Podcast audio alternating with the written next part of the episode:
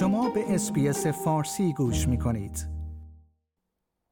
یک طرح بهداشتی پنج ساله با تمرکز بر افرادی که دارای پیشینه پناهندگی هستند روز پنج شنبه اول دسامبر در جنوب غربی سیدنی راه اندازی شده است. برای اولین بار این طرح تمرکز ویژه‌ای بر افراد دارای معلولیت و افرادی با هویت جنسی متنوع دارد.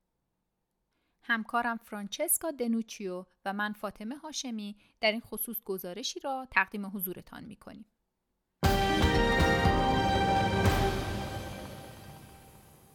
سمیه امان 26 ساله در سال 2003 با مادر و خواهرش افغانستان را ترک کرد تا زندگی جدیدی را در استرالیا آغاز کند. وقتی وارد کشور شدند او می‌گوید که سردرآوردن از سیستم مراقبت های بهداشتی استرالیا چالش برانگیز و به خصوص با ندانستن زبان انگلیسی سختتر بوده. It was actually quite difficult, especially not knowing English. My mom did not know English. It was just me, my mom and my sister. We did we didn't know any any like we just had cousins but we didn't know how to go to talk to a doctor or just go to the shops to buy something. سمیه اکنون پرستار است و در برنامه پرستار بهداشتی پناهندگان نیو ساوت ولز به طور خاص با بیمارانی کار می کند که به تازگی وارد استرالیا شده و به مراقبت های بهداشتی با نگرش فرهنگی ویژه نیاز دارند. خانم امان لحظه ای را به یاد می آورد که فهمید این آینده او خواهد بود. او که تجربیات خودش را با پناهندگان دیگر به اشتراک گذاشته است می‌گوید که ارتباط شخصی مشترکی با آنها دارد. او می‌گوید من این تجربه را زندگی کردم به ویژه افغانها یا هر پناهنده ای را که می‌بینم می‌دانم که آنها چه احساسی دارند و این به من حس همدلی بیشتری می‌دهد. حالا پرستارانی مانند سمیه امان برای راه اندازی طرح سلامت پناهندگان نیو ساوت ولز گرد هم آمدند.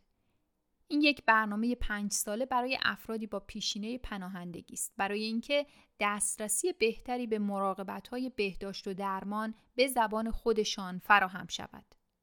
نتایج اصلی طرح شامل دسترسی به موقع به خدمات بهداشتی هماهنگ با فرهنگ افراد، حصول اطمینان از اینکه مردم در مراکز مراقبتی مناسب خود هستند، آموزش و ارائه خدمات کارآمد و هماهنگی های درمانی است.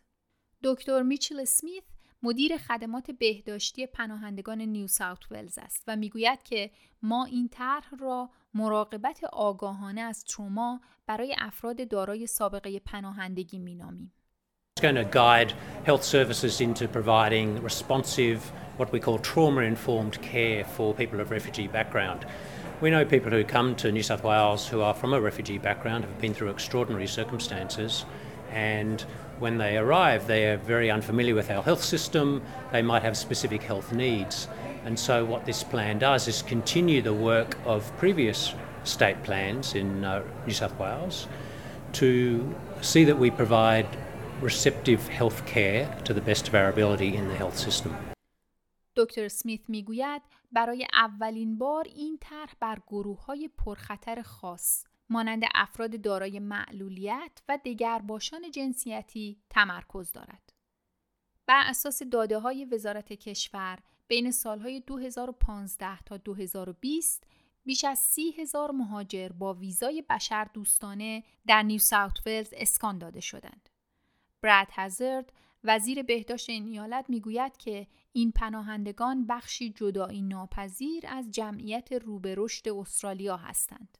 This country is so much more interesting and has benefited so much for the cultural diversity that has come to our nation as a result of people coming sometimes voluntarily but other times because they needed help to escape. Uh, the refugees, uh, those who are seeking asylum. همچنین مارک کیوری وزیر چند فرهنگی نیو ساوت ولز نیز بر اهمیت این طرح تاکید می کند. It is estimated that we will receive over 6,000 refugees here in New South Wales over the next each year over the next few years and this plan will address I think their concerns their health issues to ensure that of course refugees are getting the best health advice and quality of service.